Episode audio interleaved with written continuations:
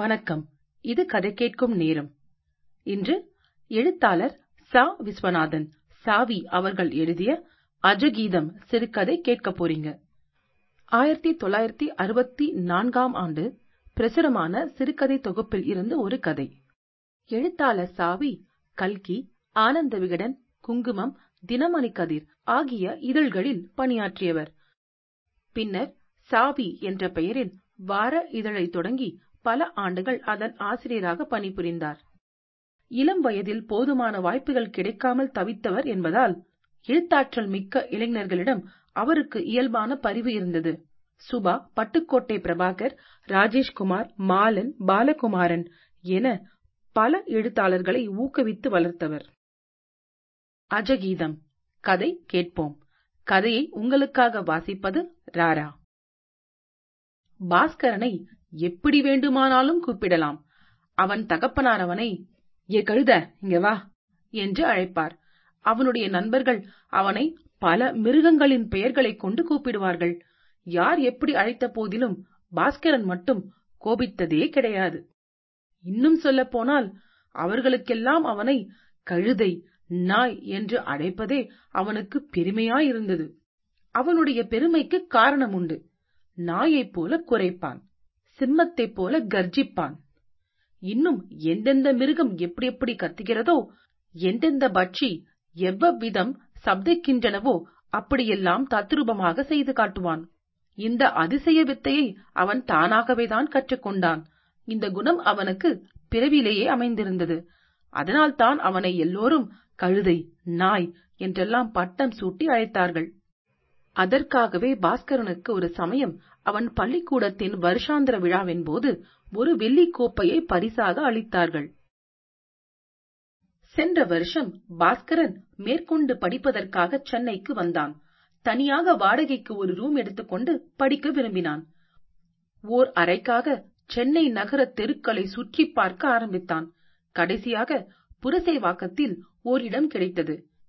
அது அந்த வீட்டு மேல் மாடியில் தெற்கு நோக்கிய அறை. இரண்டு ஜன்னல்கள் மாடியிலேயே குழாய். அந்த இடம் அவனுக்கு மிகவும் பிடித்தமாயிருந்தது. அத்துடன் அந்த வீட்டில் ஒரே ஒரு பாட்டி மட்டும்தான் குடியிருந்தாள். அவளிடம் அரைக்குறையாக பேசும் ஒரு சின்ன குழந்தை. அவ்வளவேதான். பாஸ்கரன் பாட்டி இந்த அறையை நான் எடுத்துக்கொள்கிறேன். வாடகையை சொல்லுங்கள் என்றான். ரொம்ப அதிகமில்ல. உன்னை பார்த்தால் நல்ல பிள்ளை போல் தோன்றுகிறது. எலக்ட்ரிக் விளக்கு இருக்கிறது. இரவு பூராவும் வேண்டுமானாலும் படிக்கலாம். எனக்கும் இந்த வீட்டில் மனுஷால் சகாயம் இல்ல என் பிள்ளைக்கு மிலிட்டரியில் வேலை. இதோ இந்த குழந்தை அவனுடையதுதான். என் பேரன். இதன் தாயார் போன வருஷம் டைபாய்டு ஜுரத்தில் இறந்து விட்டாள். நான் ஒண்டிக்காரியாக இந்த குழந்தையை வைத்துக் கொண்டு கஷ்டப்படுகிறேன். இதற்கு டாக்டர் ஆட்டுப்பால் தான் கொடுக்க வேண்டும் என்று சொல்லியிருக்கிறார். அதற்காக ஒரு வெள்ளாடு வாங்கி வளர்க்கிறேன். அதோ கீழே கட்டி வைத்திருக்கிறேன். பார் என்றாள் பாட்டி. இந்த சமயத்தில் கீழே கட்டப்பட்டிருந்த வெள்ளாடு மே என்று கத்தி தான் இருப்பதை தெரிவித்துக் கொண்டது. பாட்டி நான் உங்களை வாடகை என்ன என்று கேட்டேனே ஒழிய இதெல்லாம் கேட்கவில்லையே என்றான் பாஸ்கரன். அதுக்கில்லடாப்பா வாடகை ஆறு ரூபாய்தான் கொடுத்துவிடு என்றாள் பாட்டி. பாஸ்கரன் மேற்படி வீட்டுக்கு குடி வந்து ஒரு மாதத்திற்கெல்லாம் பரீட்சையும் நெருங்கிற்று. ராத்திரி பூராவும் மணிக்கணக்கில் கண் விழித்து படிக்க ஆரம்பித்தான். தினமும் டீக்காக மட்டும் நாலனா செலவழிந்தது. பாஸ்கரனைப் போல் ராத்திரி வேளையில் அந்த ஆடு கூட கண் விழித்துக் கொண்டு அடிக்கடி கத்த ஆரம்பித்தது. பாஸ்கரனால் அதை சகிக்க முடியவில்லை. அந்த தலை வேதனையுடன் அவனால் எப்படி படிக்க முடியும்? பொறுத்து பார்த்தான். மே என்று விடாமல் கத்தியது ஆடு. அவனால் மேற்படி அஜகீதத்தை சகிக்க முடியவில்லை. எந்த மிருகத்தைப் போலும் கத்துவதில் அவன் தீரனல்லவா? அவனுக்கு வந்த ஆத்திரத்தில் எரிச்சலுடன் அவனும் மே என்று கத்தி ஆட்டுக்கு அழகு காட்டினான். பதிலுக்கு ஆடும் கத்தியது.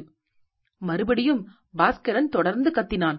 இப்படியாக ஆடும் பாஸ்கரனும் மாறி மாறி இரவு பூராவும் அஜகீதம் பாடி தீர்த்தார்கள். பாட்டி ஒன்றும் பேசாமல் மௌனமாக தானாகவே சிரித்துக் கொண்டாள். குழந்தைக்கு அஜகீதத்தில் பிரியம் ஏற்பட்டது.